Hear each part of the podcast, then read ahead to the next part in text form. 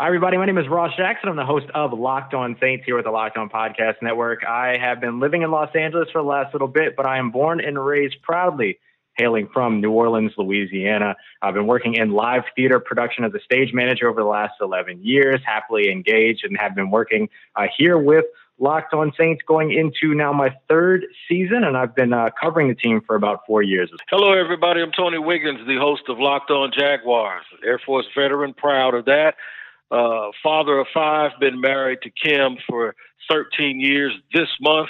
Grew up in Jacksonville, Florida, and in Washington, D.C., and I am a barber and have been so for the last 27 years. Hey, everyone, this is Aaron Freeman, host of Locked On Falcons. Was born and raised in Virginia, went to school in Pittsburgh. Now I live in North Carolina, and I work in research on early childhood education. What's happening? It's your boy Q. I'm originally from the Bay Area in California. I now live in Central Texas. I'm also the host of the Locked On Raiders podcast. Been doing it now for about three seasons. I've been doing radio, uh, music radio since 1999, but in 2012 transitioned into sports radio and now host a, a radio show on ESPN Central Texas called Unnecessary Roughness from 12 to 3 daily. What's going on, everyone? This is Cody Davis, host of Locked On Texans. I've been covering the Texans for around two years now, and I'm originally from New Orleans, but been living in Houston for over the last 14 years. Hey, what's up? This is Keith Pompey on Locked On Sixers. I'm originally from Philly. I went to college at Pittsburgh, at, at Pitt actually in Pittsburgh. I lived down south for like 10 years. Then I came back home and I'm covering the Sixers for the Philadelphia Inquirer and again for Locked On Sixers. I'm living the dream, y'all. Just living the dream. What's going on, everybody? It's John from Sports Guy Hip, and I am also the host of Locked On Texans uh, from Houston, Texas, the founder and co-editor of HoustonSportsPress.com. I also work in the juvenile justice system here in Houston for Harris County. Without sports, I don't know where I'll be. And my name's Chris Carter. I'm the host of the Locked On Steelers podcast. Born and raised in Pittsburgh. Got my law degree here. When I got my undergrad degree at Cheyney University. I've been an NFL analyst for the past five years, going on, still working in the legal field. But I've been working with the Locked On Steelers podcast for over a year now, and I'm happy to be part of this panel. Over the next 90 minutes, these seven men will share their stories of what it's like to live as a black man in America. It will be passionate and brutally honest. It's the Locked On Podcast Network Black Lives Matter Roundtable.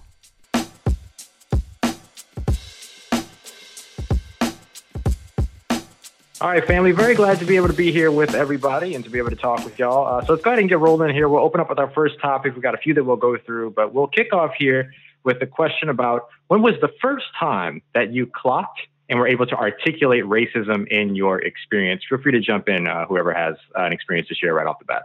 Yeah, that's Tony Wiggins. Uh, I, will tell you what. Uh, maybe in retrospect, I probably experienced it before I realized it.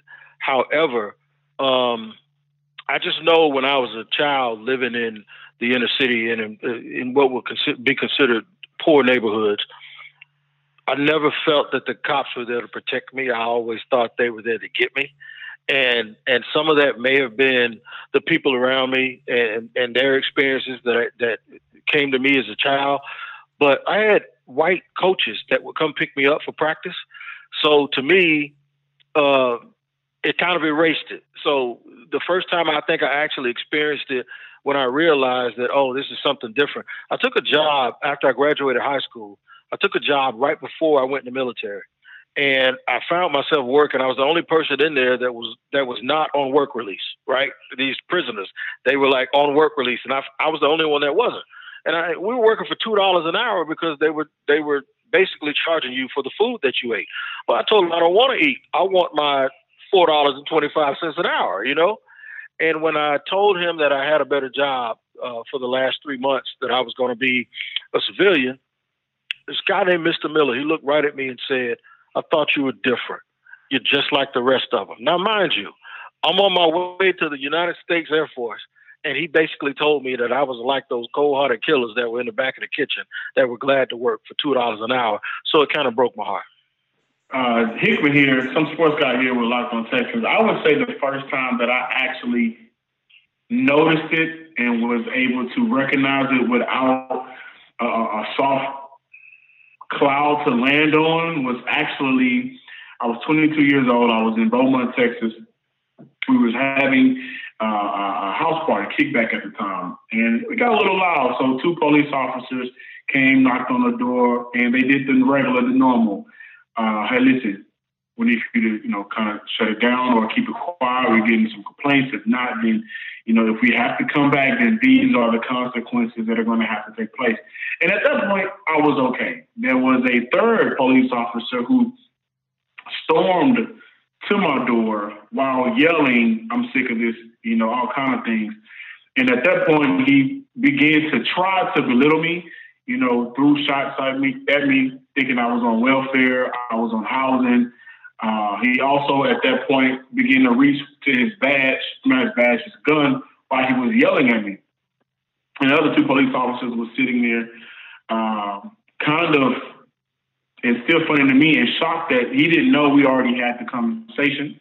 You know, he was still yelling and, you know, claiming that he's been in my house a lot of times. And at that point, uh, I was uh, pissed, to say the least. And so I went back and forth with him let him know that I wasn't on anything he thought I was. I'll take care of my brother. I'm also in school. He never came to my house. I gave him everything, every fact that he wanted to know because uh, that was the first time, mind you, I'm in Southeast Texas, that I, I experienced racism that was so blatant and disrespectful that I wanted to react in the same manner.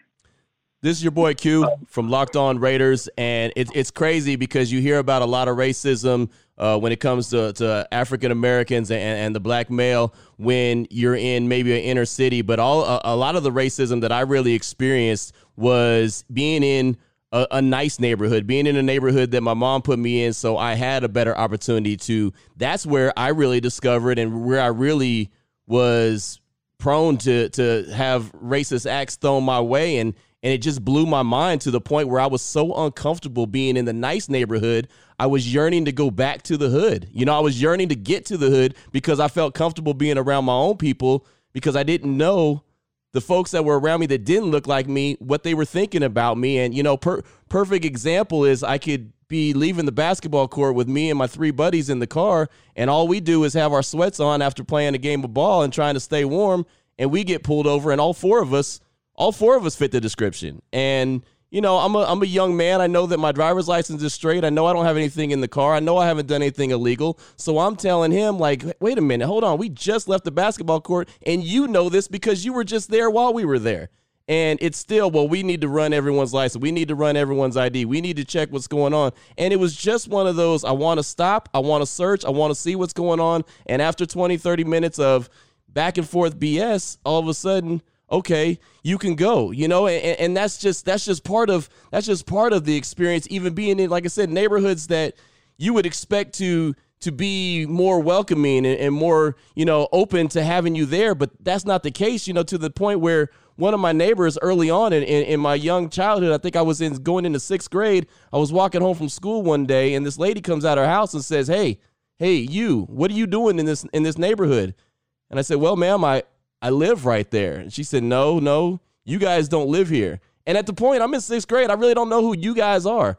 And so I said, Yeah, I do. I live right there at the at the at the top of the hill. I said, matter of fact, I know where you live. You live right there. I know this person, this person, that's my friend. Da da da da da. I live right there at the top of the hill, and you've been here about three months. What what do I not know?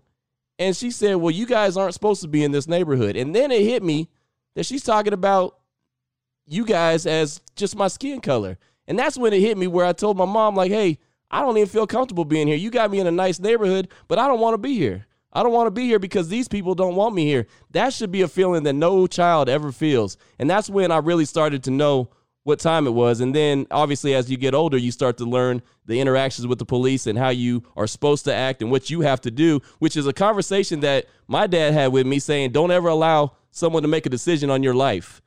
And it just made me shake because I didn't think everyone in every family had that same conversation.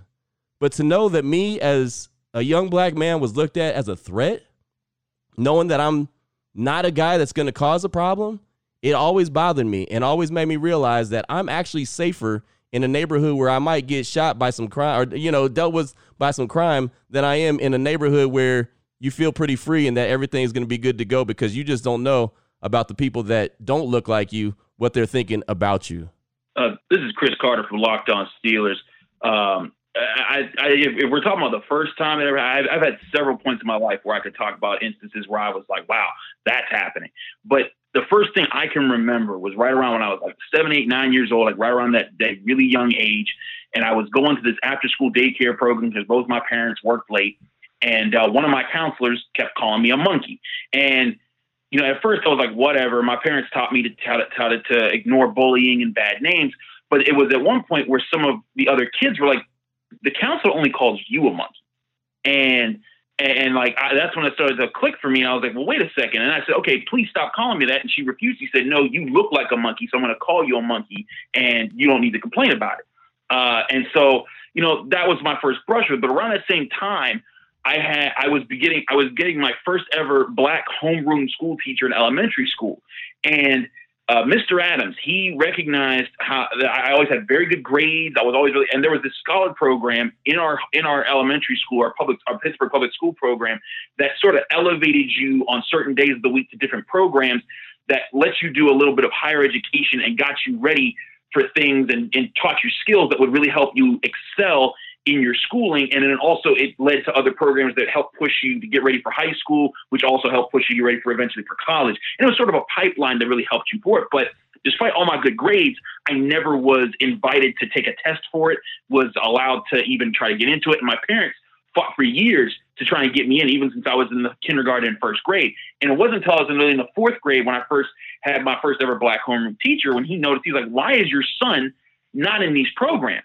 And my parents said, "You tell us."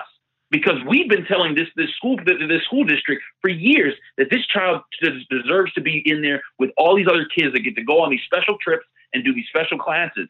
And it was and it wasn't until around that time when I started talking to them about more things that I encountered in my day in my day to day, and then also them telling me about why I wasn't in the scholarship program because I didn't understand it either. All my all my my classmates got to go if they if they did really well, but I didn't, and I didn't get why.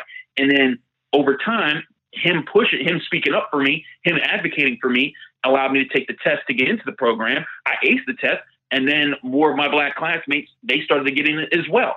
Uh, but these are the kind of things it impacts us even long before we get to the point where we're adults. We're we're dealing with it even behind the scenes, and sometimes it just takes an adult speaking out for someone that's able to see what's happening.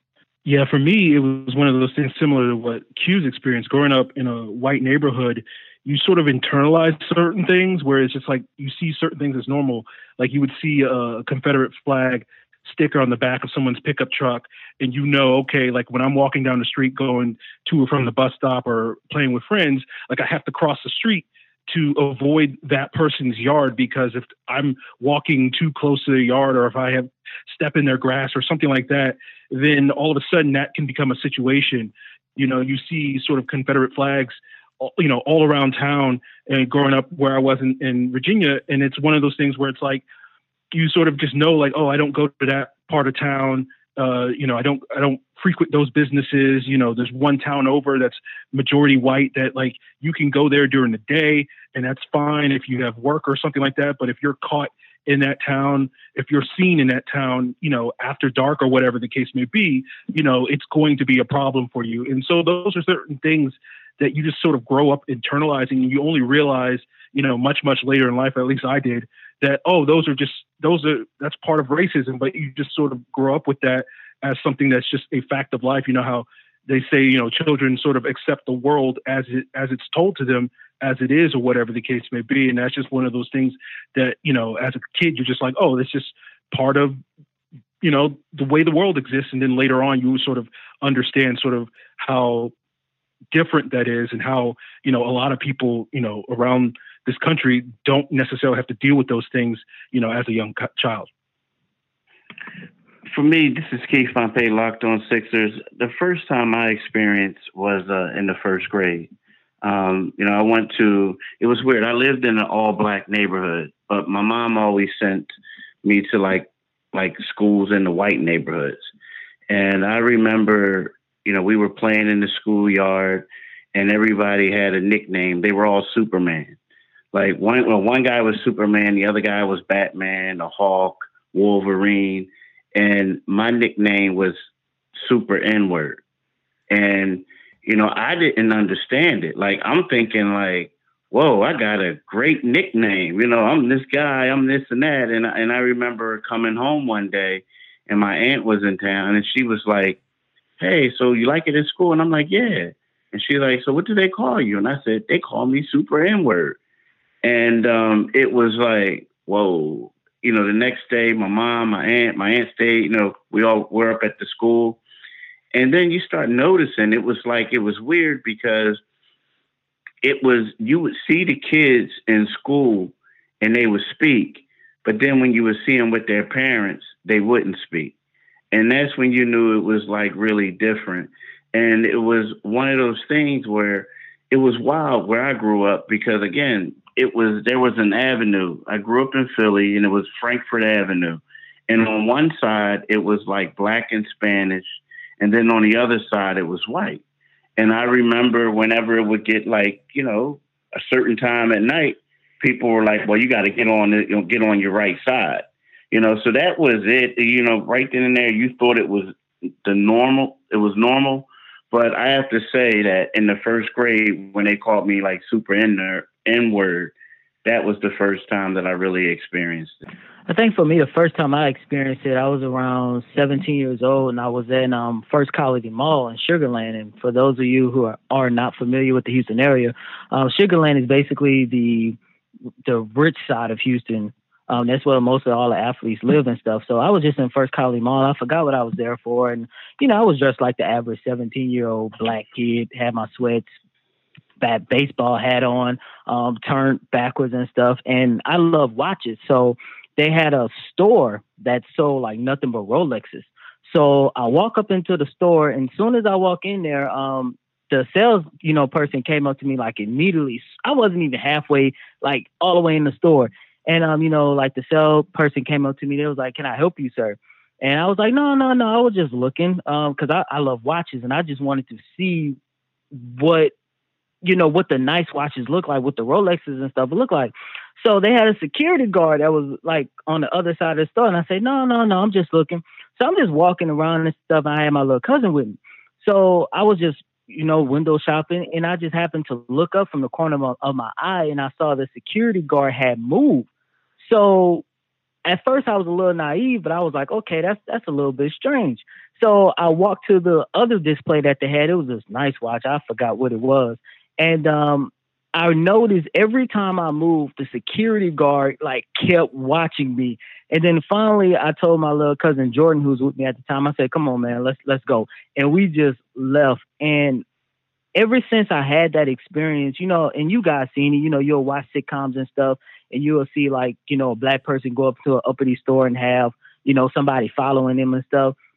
At that moment, that was no longer funny to me because I lived that situation. And I was just like, I'm not going to do anything. I'm not going to. I mean, first of all, you can't steal nothing out of there. But the fact that they had other people shopping, but I had so many eyes on me, my little cousin, it just made me feel some kind of way. And after that, I was just like, yo, whatever.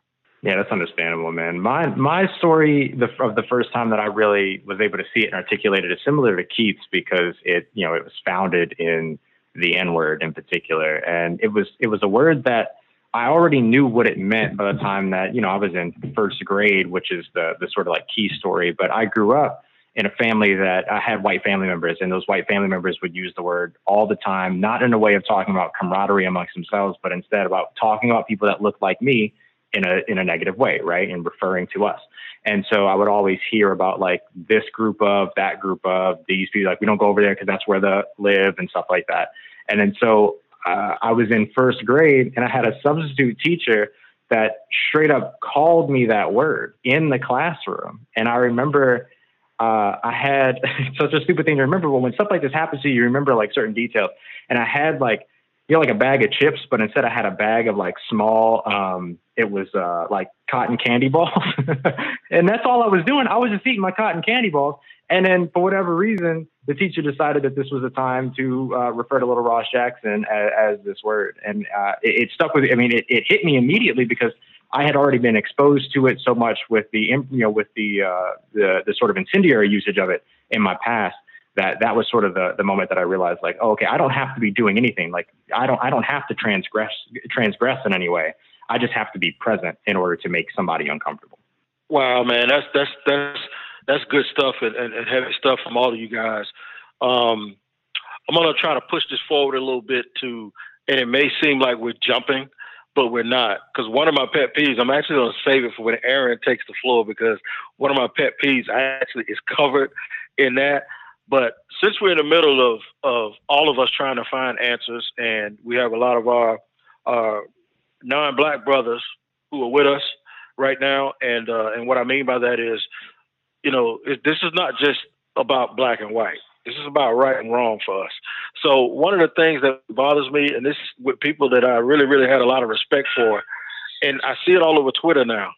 They're actually posting the shooting and the murder rates in Chicago this weekend. It's it's the what about Chicago aspect. And I see you, mm-hmm. Ross. I see Ross's eyes going back because it actually does get on your nerves because it's as if there are a group of people that think that we don't give a damn about what happens in Chicago or when a black person kills another black person. And that couldn't be far enough from the truth. We, uh, you know, me being a person that is sort of around the inner city a little bit more than some people because of my job because of some little stuff I do with high school recruiting, it, it hurts me and pains me to my heart. So, first of all, I used to go through this whole spiel about, well, when one black guy shoots another black guy, they go to prison. And then when the cop shoots the black guy, he doesn't go to prison. I stopped doing that. And and one of the reasons is, is this. When your favorite team scores a touchdown, if the quarterback is white and the receiver is black, they don't divide the points. When we win Olympic gold medals, they don't say, well, the uh, gold medal for the dream team goes to the black delegation, and the and the gold medal for Michael Phelps goes to the white. The, our accomplishments are all one. So why aren't our problems everybody's problem? Why do why why do folks look to black people as if I'm in Jacksonville, Florida? I've been to Chicago twice, right? Love the food. I don't know a thing about what's going on in the hood in Chicago. So why do you expect me to be able to go up like I'm just this super Negro and solve Chicago's problems? Chicago's problems are all of our problems. It's not a black thing. If our accomplishments are all ours, so are our problems. When a black kid gets killed anywhere, white people in Ponte Vedra should be upset. When, a white kid gets killed somewhere, when 9/11 happened, did we count the bodies and see what color they were? We didn't.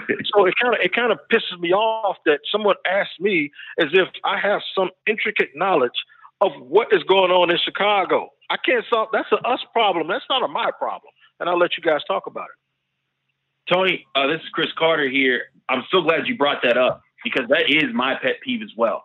Um, when I, you know, and, and, this comes up every time black people or people that that that that, that, are, that are allies to us bring up police brutality. Someone says, "Well, what about black on black crime?" and they throw up these crime these crime statistics, and we're angry about it. But like you were saying, the, you know, what why why has this become a thing? Why is this black on black crime e- even a statistic when no one talks about white on white crime?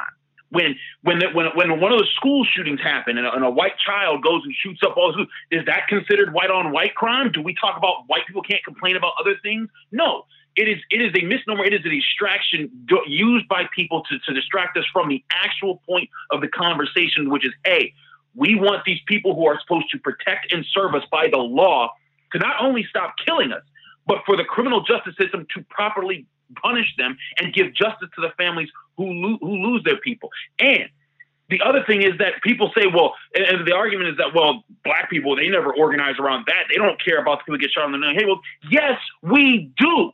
I'm sitting here in Pittsburgh this very evening. Just last night, uh, another child got shot in Wilkinsburg, which is one of the black neighborhoods that are just outside of the city. And there's a group called Mad Dads and it's a it's a group called Men Against Destruction, Defending Against Drugs and Social Disorder. They're a group of, of, black men that are in our community, and this is an organization that's across the country, and they they patrol our neighborhoods as black men, and we go through, and these are black men. They're not super super, they're not vigilantes, they're not superheroes, but they're janitors.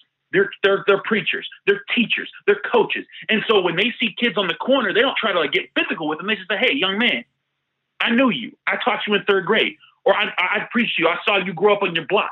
I know you don't want to be doing this right now.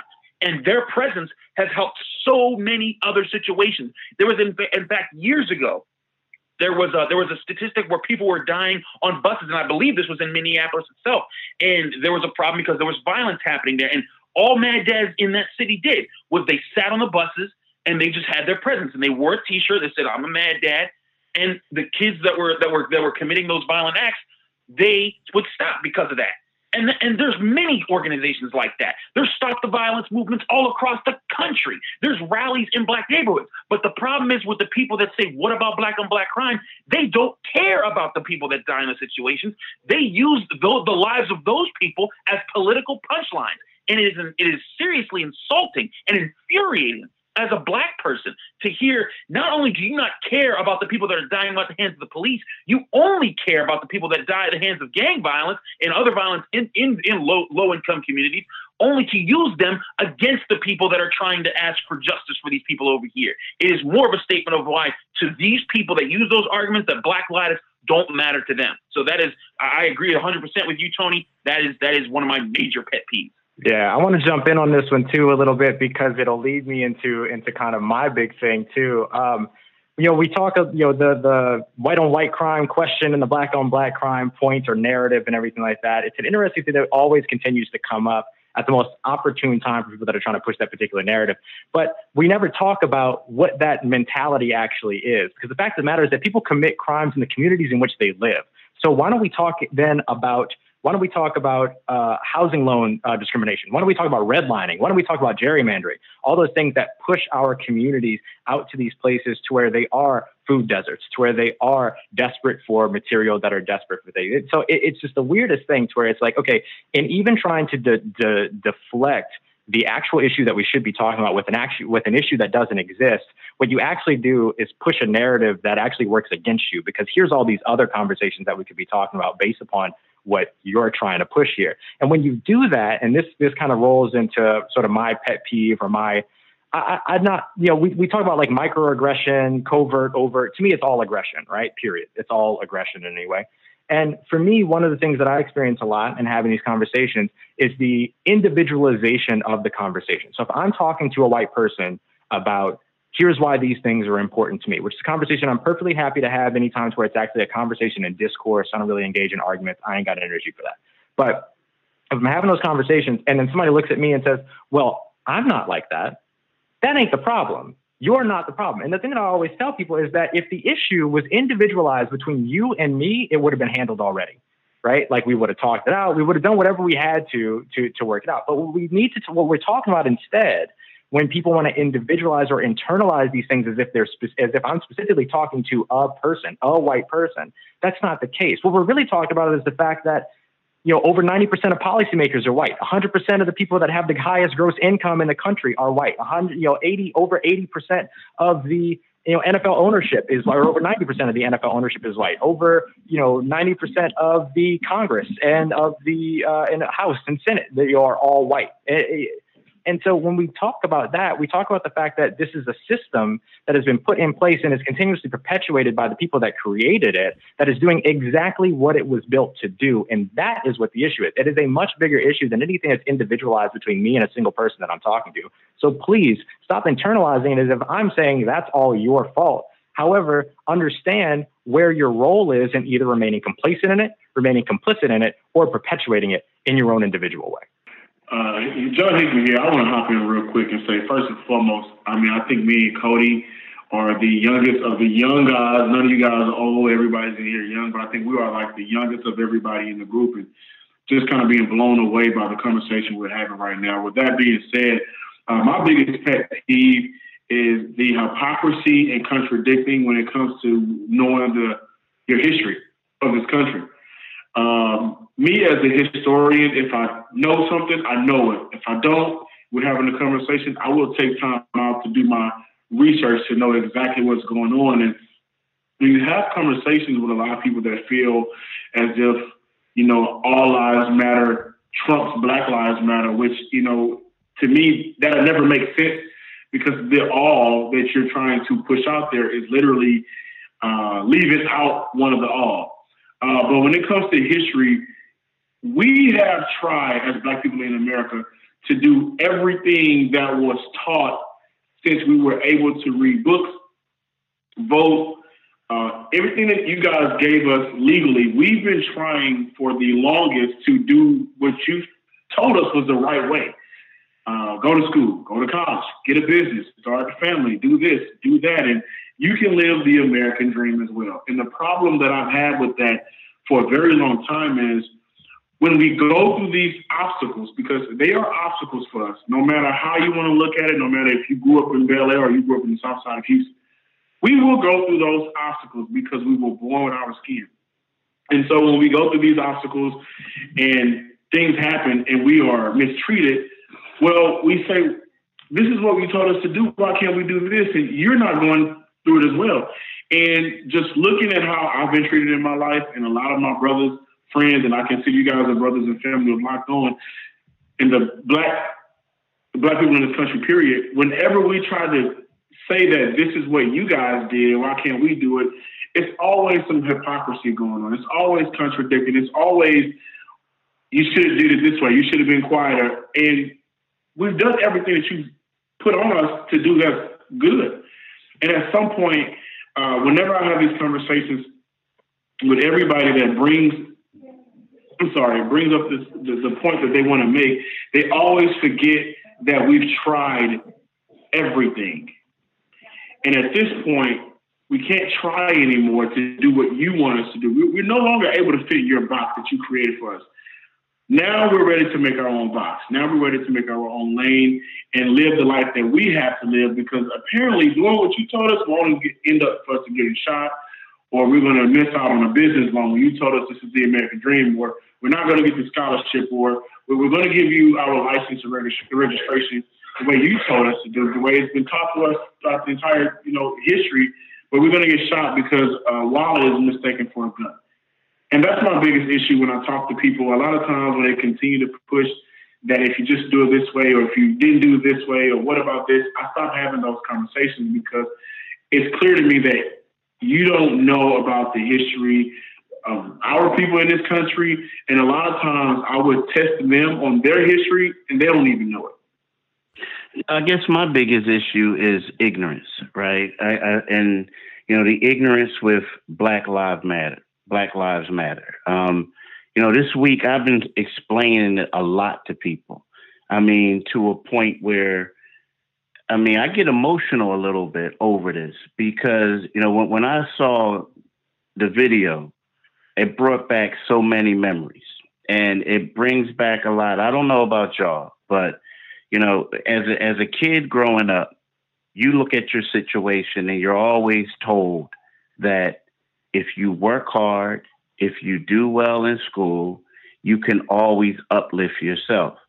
But in every level that you go to, like I remember the first time I rode on Pitt's campus. I'm from Philly. I, I went to school at Pitt, and I remember walking across the street and seeing car doors locked, right? Lock. You know, people crossing the other side so they don't see me. And you know, so everyone always says, like, look, Keith, you know what? You can get yourself a nice job, you can do whatever you want, and you're going to make it. But you're always reminded that you're not on somebody's level, that there's an unlevel playing field.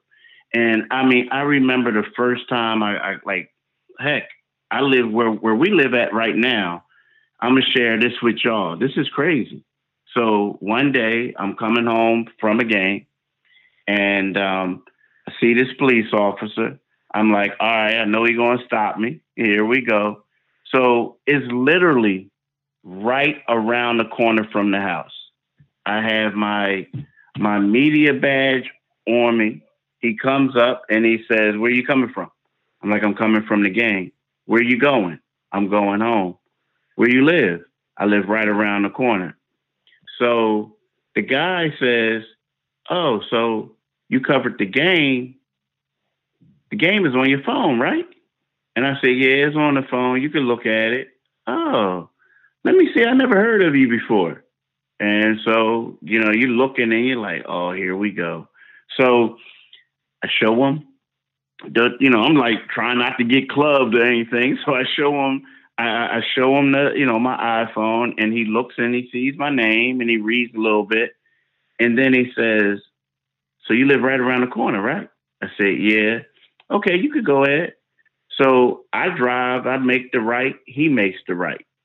And then he's right behind me, and then I pull in the driveway and he keeps going. And so to me, that's when people need to know that Black Lives Matter. I mean, that's just an example. Because, see, people look at us and they'll say, you know, you guys have podcasts, you guys do various things, everything is cool. No, it's not. And see, the thing about it is, it's like not only as um, a man, but as a black man, you have to keep your face right. You know, you have to be strong and this and that. But then there's always those one times where not saying you don't feel less of a man, but you have to put up with more stuff than anyone else. And you know why you're going through it. You know what I mean? Now, if it was one of those things where you say to yourself, like, look, dude, you're going to stop disrespecting me and you act this way, then you know what the outcome is going to be. And if we could look at television, you saw in Buffalo when they shoved that older gentleman, they said he tripped. You saw the other stuff where where like we know my man was choking, like the guy choked him out with his knee. They saying he died from another reason. So it's one of those things. These are things on video, but we're talking about us, and it's just a cop, and no one else around. So that's why I want people to know, like, look, it's different. Now, when we, when y'all say all lives matter, of course all lives matter. But what we're telling y'all is our lives matter too. And some people don't want to hear it, but that's just how it is. Yeah, no doubt about that. You know, when it when it excuse me when it when it goes to to ignorance, I have to say that that's where my pet peeve uh, lies as well, and it kind of doubles down on, on, what you just said. And yeah, I mean, everyone's reacting right now to what's been seen on video, but I mean, and, and I, I, can laugh and call myself one of the older dudes in the in the group, but we've been seeing videos since 92 you know what i mean? We've been seeing the videos. And on top of that what about all the cases that ain't been on video that we've either seen been a part of heard of? And so when we share our story when i share my story and i start talking to someone who doesn't look like me and i say man this is what's going on and this is really bad and it's been really bad here for a long time and then they look at me and they say i don't know why you're complaining so much. If it's so bad why don't you move?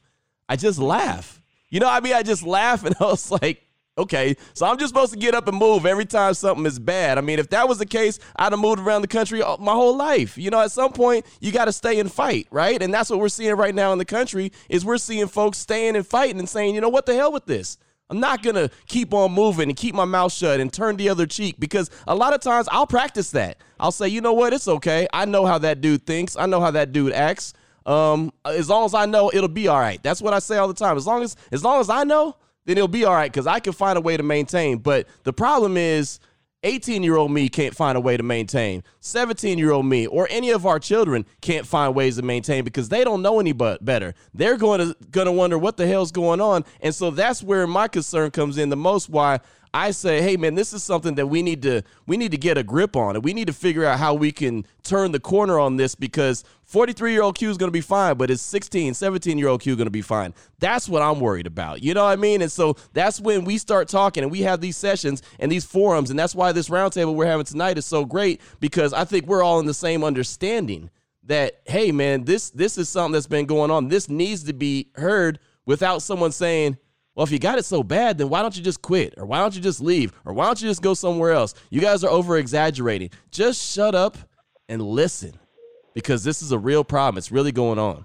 You know, for me, the biggest pet, pet peeve is when you take a look at the, the the news, it's the narrative that's around someone who is Caucasian versus an African American male. And what I mean by that is when you have a story of a white male who goes up and kill 17, 18 people, whatever the number might be, they, they commit a mass murderer. The narrative surrounding them once they capture them is, oh, they had mental issues. Oh, their father wasn't around. Or, um, you know, his mother didn't show him love. And they try to make you feel sorry for this individual. For example, Dylann Roof. Why in the hell would you want to try to make someone sorry for this guy who just walked up in a church and just kill people for no apparent reason. But then when you take a take a look at a situation like Eric Garner or even George Floyd to um what this just happened with when it's them who get killed for no apparent reason, it's not a, a sad story where you know they lost their life and nothing. Oh, it's you know they had X amount of criminal backgrounds, or you know they was high on something. You know, I, I, I read an article talking about George Floyd had the coronavirus. That's part of the reason why he died. I'm looking at that that I'm looking at that topic like, what in the hell do that has to do with what we saw on video? And that that that bugs me the most because I'm like, you telling me if I'm a white male, not only can I go and kill people for no apparent reason, I'm gonna get arrested easily. They probably gonna take me to Burger King or feed me. I'm gonna live off of American citizen taxes, and I could be able to live my life with people taking care of me. Versus if I'm a black man, and let's say if I'm selling cigarettes on the corner, like in the case of Eric Garner, I could lose my life. And the one thing that pisses me off the most, and to be honest with you guys, I have not seen the George Floyd video because the one video that really messed me up and we was in college and John can tell you is the Eric Garner situation. And when I found out that you have a guy in George Floyd who was saying, I can't breathe, the same damn words that Eric Garner said back in 2014, why in the hell did that not ring a bell to you? And it it's it's just frustrating, man. That that's the that's the biggest pet peeve, or one of my biggest pet peeves, is the fact that you look on the national news and there's a different narrative between uh, the white guy versus the black guy. I can kill 17 people and I'm gonna be all right, but I just got mental issues. But you know, if I run a, a stop sign, all of a sudden I have like a whole record and I deserve to die. All right. Well, the, the next topic that I'd like to bring up is the importance of black people in media. And, and, right now, and I mentioned at the top of the show that I work for ESPN Central Texas, and uh, you know I'm blessed to be in that that position. But it's it's so crazy when you look across the landscape of sports and you look across the landscape of journalism, how much more difficult it is for someone who looks like me to get into that position. You're right, and and me being a barber, and then me going to terrestrial radio, which I was on the uh, flagship station of the Jaguars for five years in midday, and uh, they had other African Americans working there, but they were doing specialty shows and, and stuff like that. You, you you carry a tremendous burden, especially when kneeling happens, because what happens is now you got to speak for everybody. Mm-hmm. You know, you you have to be that one voice, and that pressure never really came from management but the pressure comes from your upbringing. The pressure comes from you having to make sure that you're on point, you say the right things, and you don't make mistakes. I would have loved to have another just brother on there who just he didn't have to even agree with me. He could have disagreed with me, but at least it would have taken some of that burden off of me to have to go and be the correct voice for Black people. I remember one day yeah. I, I was talking about one subject, and I got called both a racist and an Uncle Tom based on the same damn yeah, sentence yep. I said. Amen. So that that kind of made me feel like I arrived because I was so polarized. Like I said the same thing. The white dude called me a racist, and the black dude called me Uncle Tom. You know, but for me, I think it it goes beyond uh, the station and the programming. You notice, just like with this Black Lives Matter thing, one of the things that I noticed are people that four years ago that would have never thought to have marched or worn a shirt. The Jaguars wore Black Lives Matter shirts. The coaches and management wore shirts with players, and what they'd have never done that four years ago. I think, and I'm not saying that they're not genuine because I would not, you know, cast aspersions on them like that because I do think it's genuine. But I also think they believe it's okay now. And what I mean is they realize it's not going to hurt their bottom line as much as they thought because now being quote unquote woke is actually there's actually some green pasture there for people, right? And it's not going to kill them as much as they thought. Well, here's a here's a thought. Shad Khan, the owner of the Jaguars, he's starting a Black News Network. I don't know the name of it. I don't even know if I said it correctly. But does that mean that all you're going to see is black people? No, you might see the, the young version of Scott Van Pelt on there, just like you don't see all black people on first take, but you know that's all Stephen A, right? So what's going to happen is people will realize – wait a minute, from a programming perspective, we can have this breakfast club type sports station where it's hip hop and jazz centric, and then we can have some white people on too. And white people, if they want to work there, they can work there too. But we don't have to look at blacks as a niche or we got one or we need this one guy to be a voice. We can actually attack it as programming and then they can make money off of that too. So I, I think it, it goes beyond the individual station. I think it happens to be with the investors. I think they have to also create a platform, and somebody has to create a station that's willing, and it doesn't have to come from a black person, that's willing to say, you know what, we're going to start this the way Shad Khan has done, and we're going to be diverse, and we can make money for it from it, and it's not a niche. It's just a thing that everybody watches, and I think it takes the color out of. I want to tag in one quick thing, real, real quick, just about the importance of us in here, right? Um, the importance of this for me and creating opportunities for us and continuing to advance is so that, and, and all the other brothers and sisters that are doing it as well that aren't on this call, but that we carry in our hearts. I want, I want my children, any other black children around the country, to be able to look and see somebody that looks like them in this position as opposed to them only being able to look and see themselves in a position of being filmed being killed by a police officer or being killed by vigilantism, right? As often as we see those those examples on repeat, I want them to see us on repeat as well. And so that's why I think that, you know, what we talk about in terms of working three times harder, working five times harder, working six times harder, not pigeonhole ourselves, uh, you know, expand and do as much as we can. All of it is incredibly important because we are incredibly important as a presence in this industry when we look at the difference and the times that we're going through, the 2020, 2016, 2012, the whole nine, this point in my life, I want to say that it feels different for me simply because there's been a lot of talk that has been started. This always happens. But with the talk that has been started, we're seeing much more action behind it. Now, whether it's from the rioting, looting, whether it's from the constant marching and protesting and really putting pressure on local officials, mayors, governors, uh, police chiefs. I was out here in Houston and we did the march. The police chief was out there with rappers Trae, The Truth, and Bun B after everything that's going on with George Floyd. There's been so much action behind it that I feel in the previous years – that has lacked on behalf of black people in this country, and especially when the boom of social media started to pop off. I felt like everything was a hashtag and it'd be okay. And right now, you know, whether some people want to make it a trend or fad, which we're seeing a lot of quote unquote social influencers, you know, take pictures just to leave the scene. And those are also one of my pet peeves that I forgot to mention earlier. But um, we're seeing everybody that's really with the cause. And the cause is, to put it plain and simple, we just want to live without being in fear all the time. This is the first time in my life that I'm able to recognize. And I was born in 1992 when the LA race riots kicked off. And, you know, that's the whole thing about history when I tell people that, I mean, when you say riot it never worked, that retrial, those couple cops got, you know, they, they got their, their, their due justice uh, for Rodney King, and he also got the $3.8 million. So at times, rioting can work. However, for me, it does feel different because the action is there. And it seems like there's no letting up for the foreseeable future. And we have to continue to keep that action going. We can't be like the Atlanta Falcons and get off the gas and stop, stop, you know, attacking when you're in the Super Bowl. Seriously, but you have to continue the fact, and that's the most thing I'm, I'm, I'm proud about right now. It's just the action behind the words. And with, without that action, we'll continue to live in the same cycle over and over again.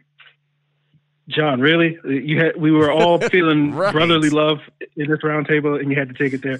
Um, uh, Twenty-eight three, baby. I was thinking the same thing, Aaron. I swear. I did he just hit Aaron? we, we, so, man. We were we were so go we were going so well with this until you had to say that. But I'm I'm going to ignore that comment, John. I knew you for a moment. I do just want it to be on record that it was not Ross from Locked On Saints who did that. I just want that to be on record but you know, for for me, when we talk about sort of why this is different, like for me, at least on a personal level, like it's not different in the sense of like my anger about the death of George Floyd or Ahmaud Arbery or Breonna Taylor or any of the people that have sort of died at the hands of racists and, and police.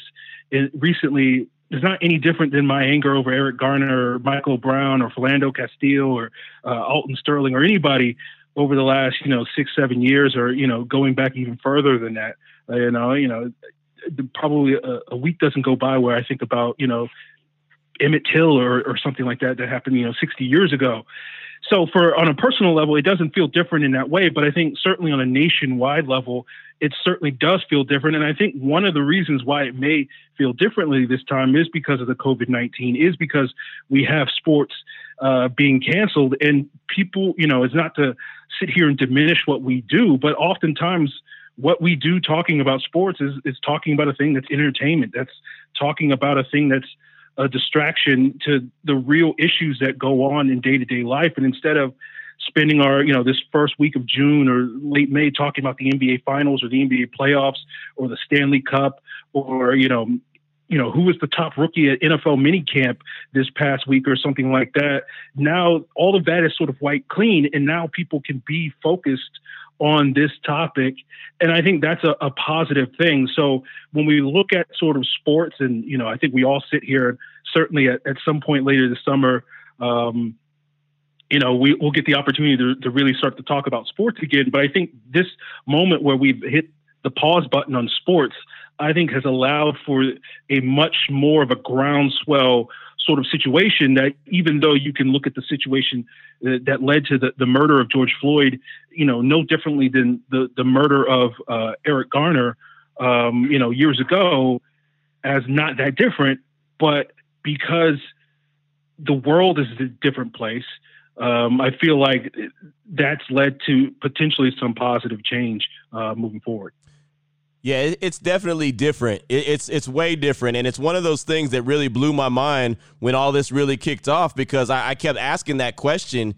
You know, why is this different? Like I said, man, I remember 92. I remember Rodney King. I remember all the videos that we've seen and all the people that have gotten off and gotten away with things. I mean, we saw a guy who wasn't even really a security guard get away with killing Trayvon Martin. I mean, you know, we saw everything, and it always bothers me because as a father, I keep saying that I can't – protect my son when he goes out in the streets. I can protect him and teach and preach to him all I want about, hey, you and me, we look like someone who cannot afford to make a wrong move or or or jump the wrong direction or you know or, or reach for something. You you have to be on your A game. You have to be as careful as as possible at everything you do. But I, I, can't, you know, I can't just stand over and hover them uh, over them all the time. And so to see all this reaction across the country, I mean, if you're looking for a silver lining, I feel like it's positive that these conversations are being had. And I, I feel like going back to another topic that we had earlier about the fact that, you know, people are are speaking out that normally wouldn't speak out, and that's encouraging. Now, again, the, the, the conversation has to continue and the action needs to continue to build so this can grow. But I, am thinking because COVID 19 has a lot to do with it. Sports not being there, people cooped up, uh, people, you know, politically mad at, at the president. I mean, there's a lot of different reasons I think that are going into the fact why this is being being talked about and being noticed and, and such a big I don't want to say big deal because it's always a big deal, but it's such a big deal worldwide right now it's just it, it's kind of a little bit of everything. It's everything is really just put together and and, and people are frustrated to the point and i never thought this and, and, guys you can correct me if i'm wrong i never thought we'd get to a point where people would say see that's why Kap was kneeling. That's why Kap was kneeling and people agreeing with that. You know what I mean? Like Kap talking and Kap kneeling was was almost a bad word if you say it on the radio because all of a sudden everyone wants to come for your head. Like like was said earlier, you're either Uncle Tom or you're or, or you're a racist. If if you had uh, Kap's back, you were you were racist. If you were uh, you know if you didn't, if say hey I wouldn't have kneeled, then you're an Uncle Tom. I mean it's so unbelievable. But right now I feel like at least the conversation is being had and and and it's being heard where a lot of times it's just talk, talk, talk, and people shut down and, and, and don't listen. I feel like now people are listening, and that, if you could find a positive, that would be it. When we talk about how does this feel different, those of you who are familiar with Texas and the roots of Southern pride, I don't know if you're familiar with Vidor, Texas.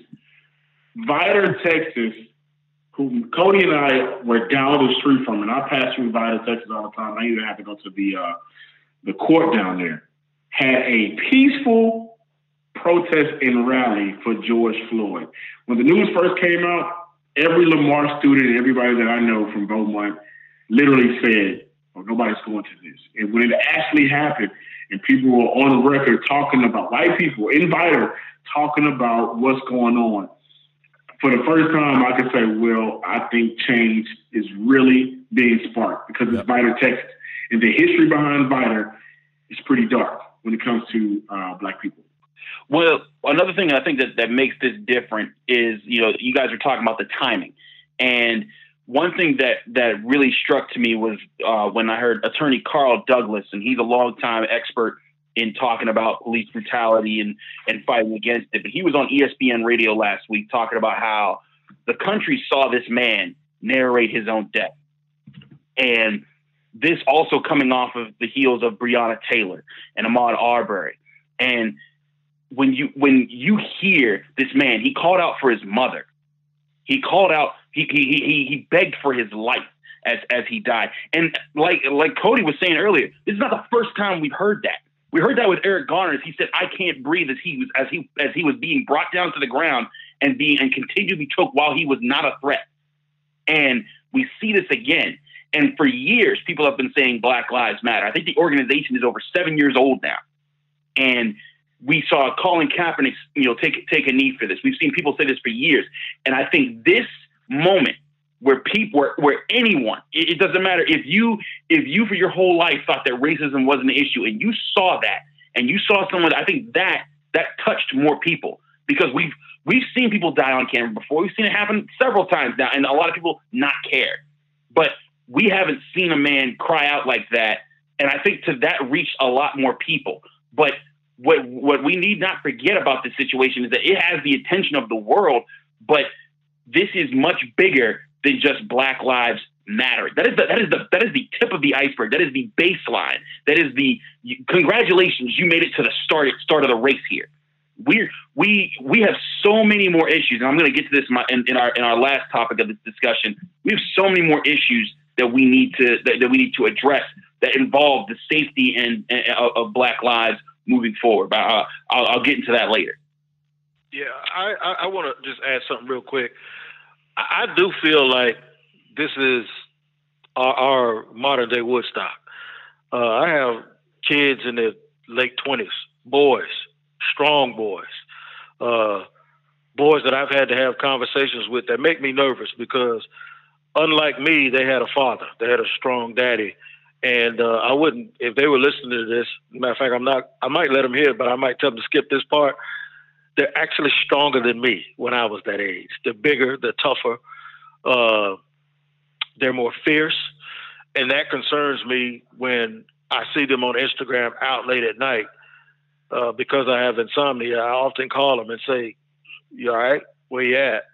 And my thing is, is I'm not worried about the block runners. I'm not worried about the dudes that they don't involve themselves in their business. I'm worried about the police, and I shouldn't feel that way. And um, I know that's relatable to a lot of people here. So I think it does feel different. I would hope that, unlike uh, some periods uh, when I was a kid in the 70s where everybody thought we made it and started partying, that we don't let our foot up off the gas. This can't be something that starts and just stops because the adversary, and, and the adversary is not white people. The adversary is the people that want to see us divided forever because they profit off of it. The adversary won't quit. They will not quit. We need to make sure that we instill hope. The hope is that even though it took four years, that people now see that Kaepernick was right. That's the hope for young black people because they look for hope when they see Barack Obama and people say he wasn't born here and he's from somewhere else. And uh, his wife is summa cum laude and they call her a monkey. And Jay Z makes it from the projects to being a billionaire and they tell him to shut up. And they tell LeBron James, who was a product of a single parent household, who builds a school and becomes a half a billionaire, and they tell him just to shut up and dribble. So you see these cases one after one where we realize we can't outdress this situation. We can't out articulate this situation. We can't do any of that stuff. And that's why when people tell me, you know, when I see you, I don't really see color. No, I want you to see color. Stop telling me that. because my thing is, that's another one of my pet peeves. No, I want you to see me as black because I see you as white, but it's okay because our history is our history if we're together, right? That ugly history that hurt me and my ancestors, that's our stuff. We got to own that. If we never own that collectively, if we're a family, then I always feel like an outcast. Don't tell me that you're looking past my skin color as if my skin color is something that I shouldn't be proud of because quite frankly, I come from the thought of Martin Luther King and Medgar Evers and Harriet Tubman. I feel like a superhero. So don't tell me you're looking past that for me. My thing is we need to give hope. Hope is when you're standing in the inner city and you're cutting hair and little Ray Ray's 13 and he has a choice to go to the streets or be like the guy on TV that is constantly ostracized by people in power. We forget that Colin Kaepernick was a 4.0 student in college. We're no thug. And by the way, them calling those kids that's marching here in Jacksonville is a march tomorrow. Those kids are Black Lives Matter, when they call them terrorists and thugs, they're college students.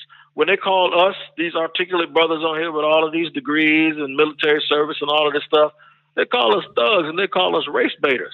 The Bomani Jones of the world, let me tell you something. All of us know some thugs, they ain't marching.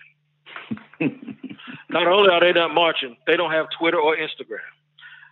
And not only that is they ain't negotiating with you. They're not gonna come ask you for nothing. And that when I say you, I ain't talking about white people. I'm talking about me too. Yep.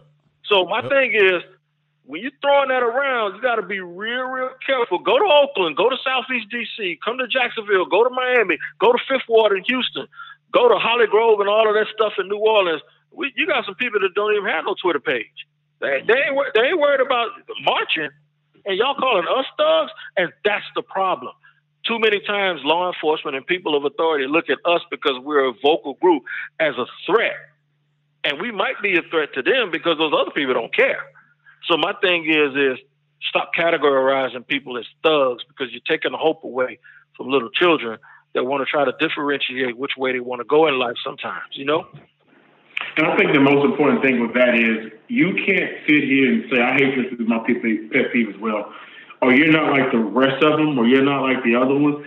And then when we call for the whether it's defunding of police or retraining of police officers, you can't say well all police officers are not like that because just like you see some of us on whatever you see on social media, TV, whatever, acting a certain way, we have proof that they are killing us, getting off scot free. And this goes back to the mediocrity, mediocrity, hypocrisy or don't say that about us. And then when we spit it back at you, wait a minute, whoa, whoa, whoa, whoa, whoa. You're going too far. I think right now in 2020, when we've seen segregation, we've seen lynches, we've seen crosses being burned on people's yards, we've been past too far for a very long time now. And it won't change without reform, and that's reform of everybody across the entire board to get this right.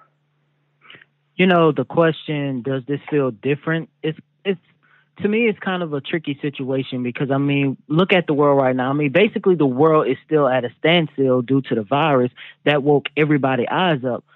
I'm praying that this is different and that we can finally, you know, something can really come about this, some kind of change. But my only thought is six from six months from now, what's going to happen? Because six from six months from now, we're going to have the NFL, the NBA, possibly baseball, and a presidential election, a big presidential election. My my ad.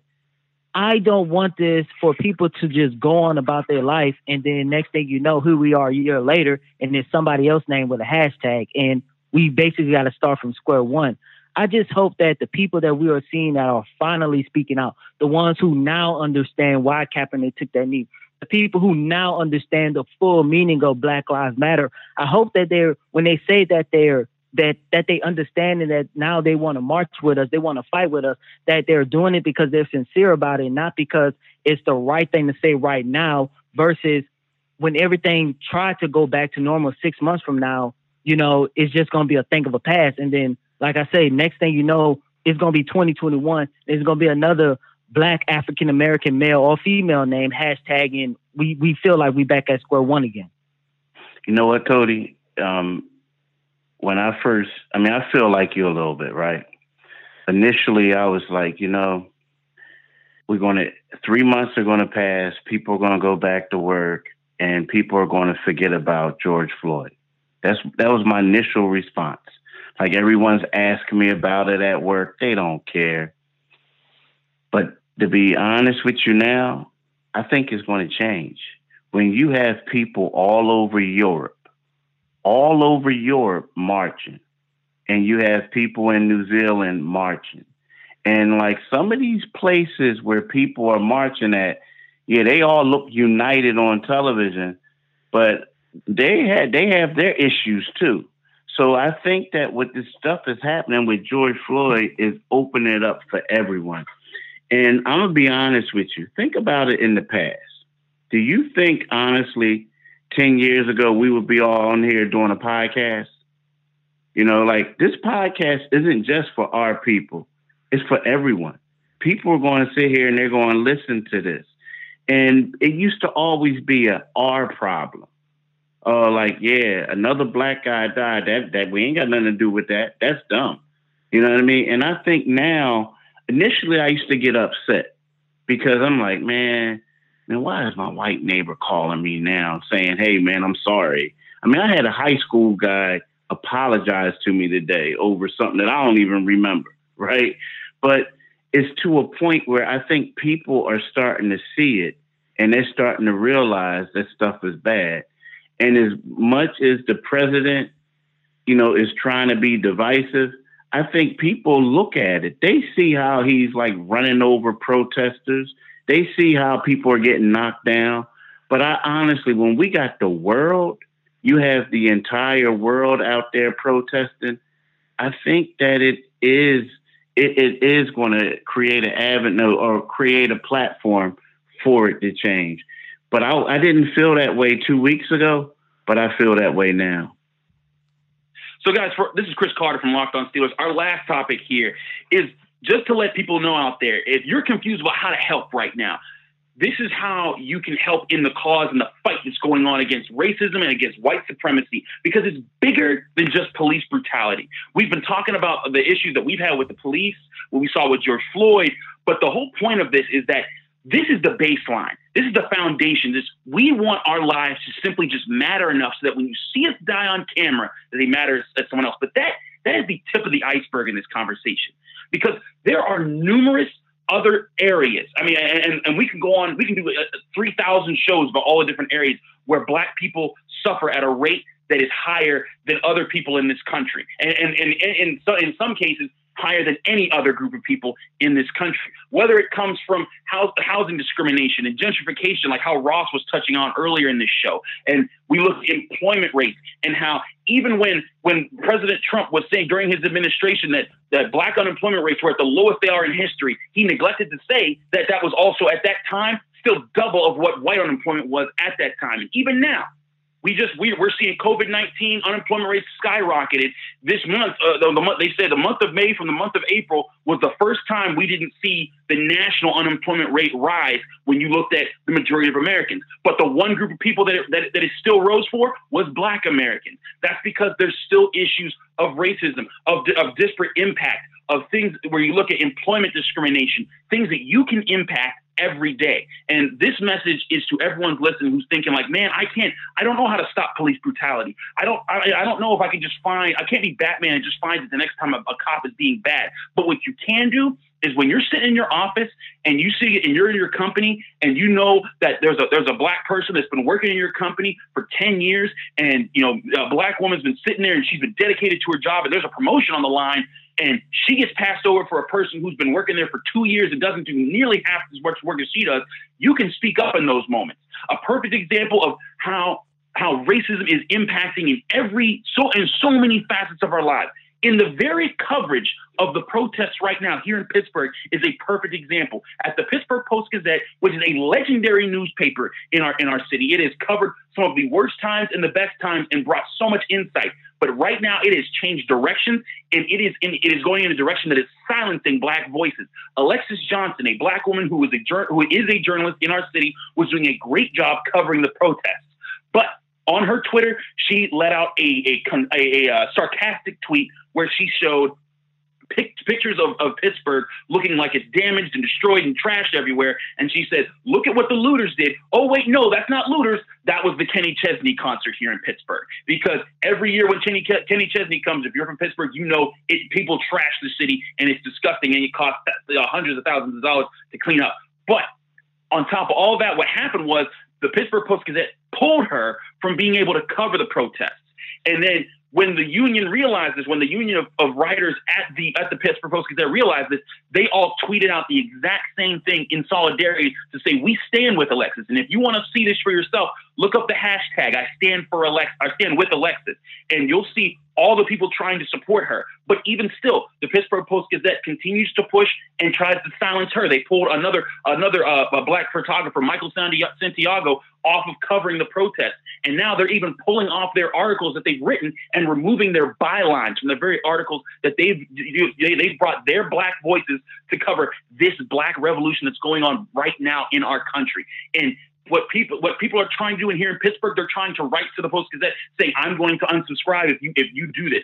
Think about how you can impact people in your area. You know, with Flint, Michigan, and how they uh, how that community has had has had dirty water and unusable water for so long. They still don't have clean water. It takes people speaking up, and it takes white people speaking up. In every point in, in American history where we've had slavery, Jim Crow, Jim Crow 2, which we're still going under. I suggest you, you read Michelle Alexander, The New Jim Crow. It's a great book if you want to learn more about these issues. And if it comes to housing discrimination, the Civil Rights Act, never at any point in time did black people need to do something to change the racism against them. They had to, they, we had to make it known that this was happening to us. But the, the, as Ross was alluding to early, much earlier in this show, it, the power to make the decisions, to make the change, stands in white people's hands. In, in Selma, when the protests were happening. It, was, it didn't get national attention until white protesters started dying. And that is when, and it's not just death, but it's standing up for us and saying, hey, white people, we need help, and we need help in these moments as well. Speaking out on it as as voices, as voices and allies to us, and then the country can start to pay more attention. So I, I say this to say, if you want to know how you can help out, you look around your daily life. You don't have to drive. You don't have to drive to to Minneapolis to help out. You can look around your own neighborhood, your own community, and you can see, hey, this black voice isn't being heard enough, or this person's being ignored, or this community isn't getting the same kind of funding as that community. And you can fight for them right then and there. And when they bring up the arguments, you let them speak and you stand behind them and you say, I'm here to support them. You don't have to call off their message. You don't have to speak for them. Let them speak for themselves but you make sure that they get their day in court and their fair day to argue for it. And that's how if you want to help help us moving forward to say we want to make a better America, if you really want to come together, those are all different things that you can do it in your own life.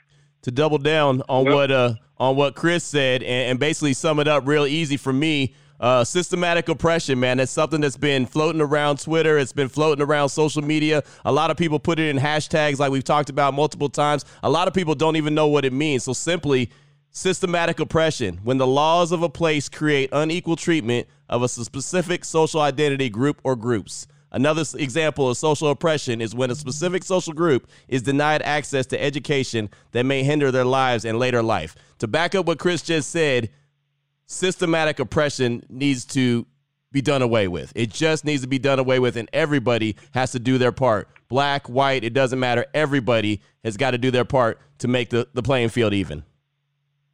You know what? I think. Uh, oh, I'm sorry. Can I? Can I, can I go? Go, Chris. Oh, Keith, go ahead. I think you just have to stand up for your rights, like like you guys said. I don't know if you guys. I mean, I know what happened in the Pittsburgh Post Gazette, and I was frustrated when I saw that. But I don't know if you guys know what happened last week in the Philadelphia Inquirer, where they had the headline uh, "Buildings Matter," too, mm. right?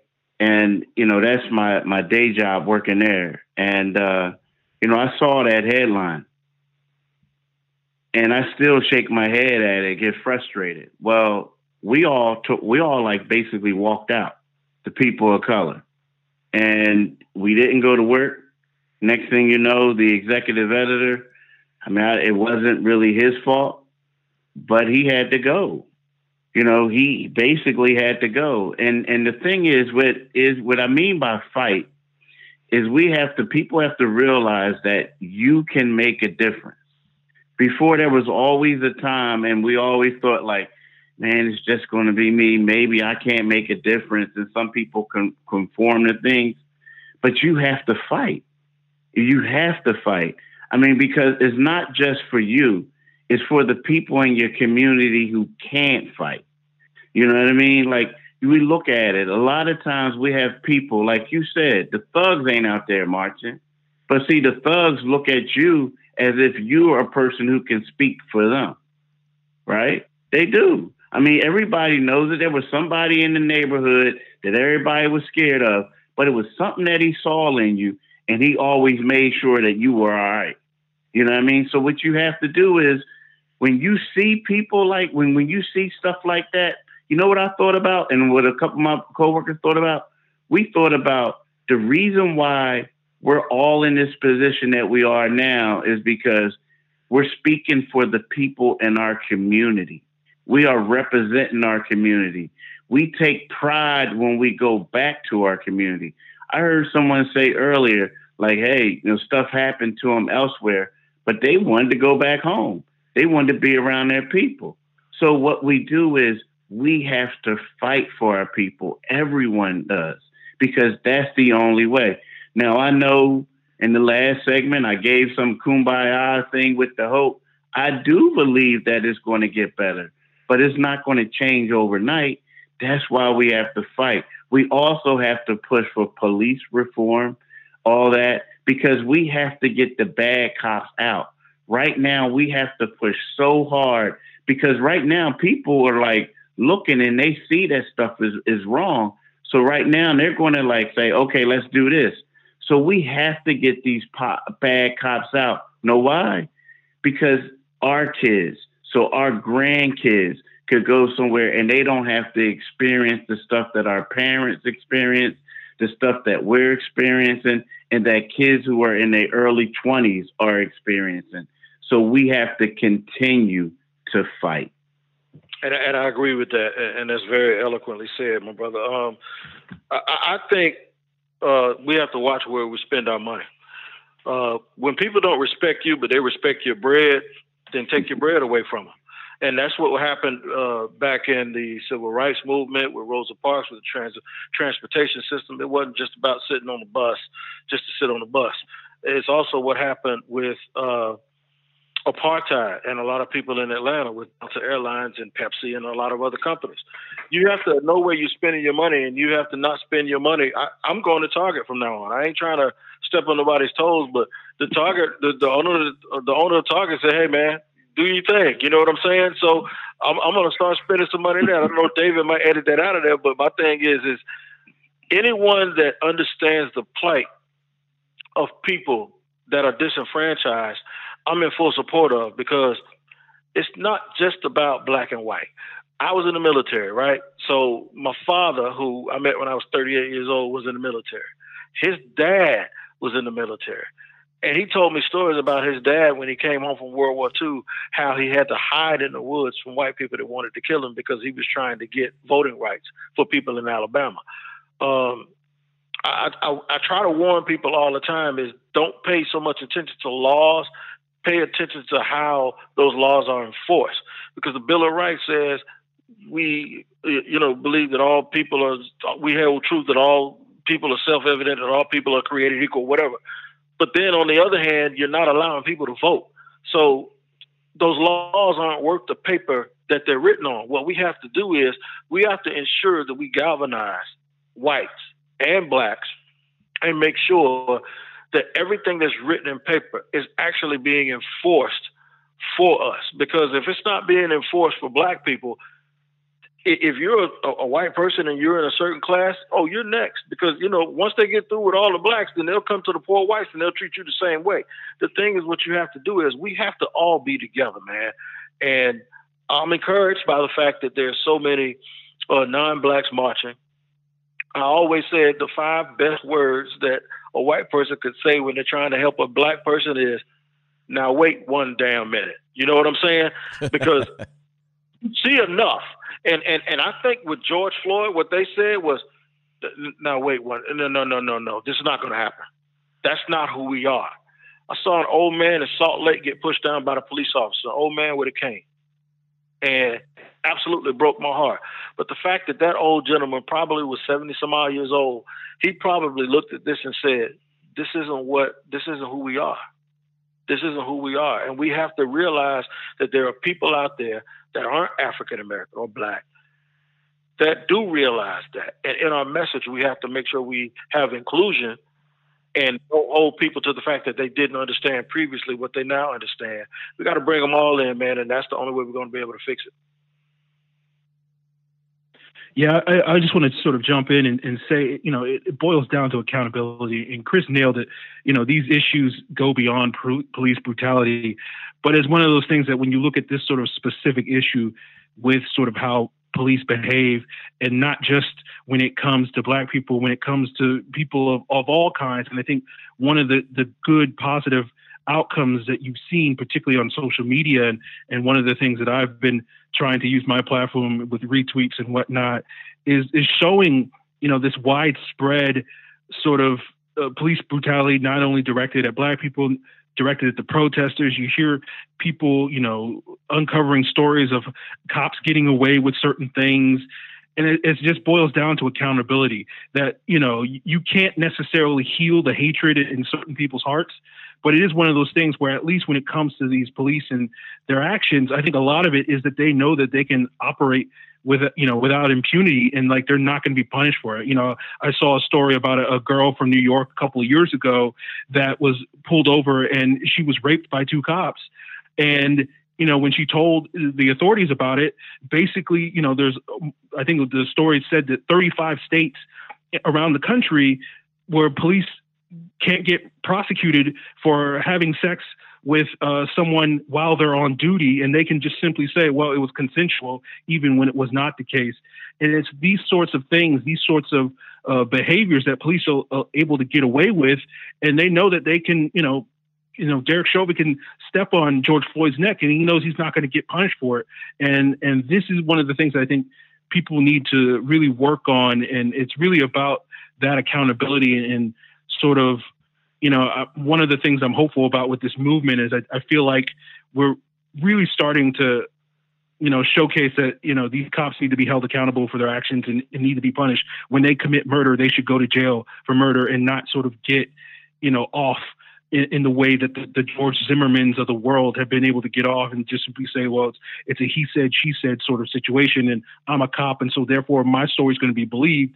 And you know we've talked about it already but the, you know that's one of the the benefits of everybody having camera phone where you know the video doesn't necessarily lie when, when those words can lie. So i think that's a big part of it and i think that's something that people need to continue to strive for which holding not only the police but you know their city governments their state governments their national governments accountable and and find ways whether it's you know voting whether it's uh, you know as tony said boycotting certain things find ways to hold these companies and these entities and these institutions accountable for their misdeeds.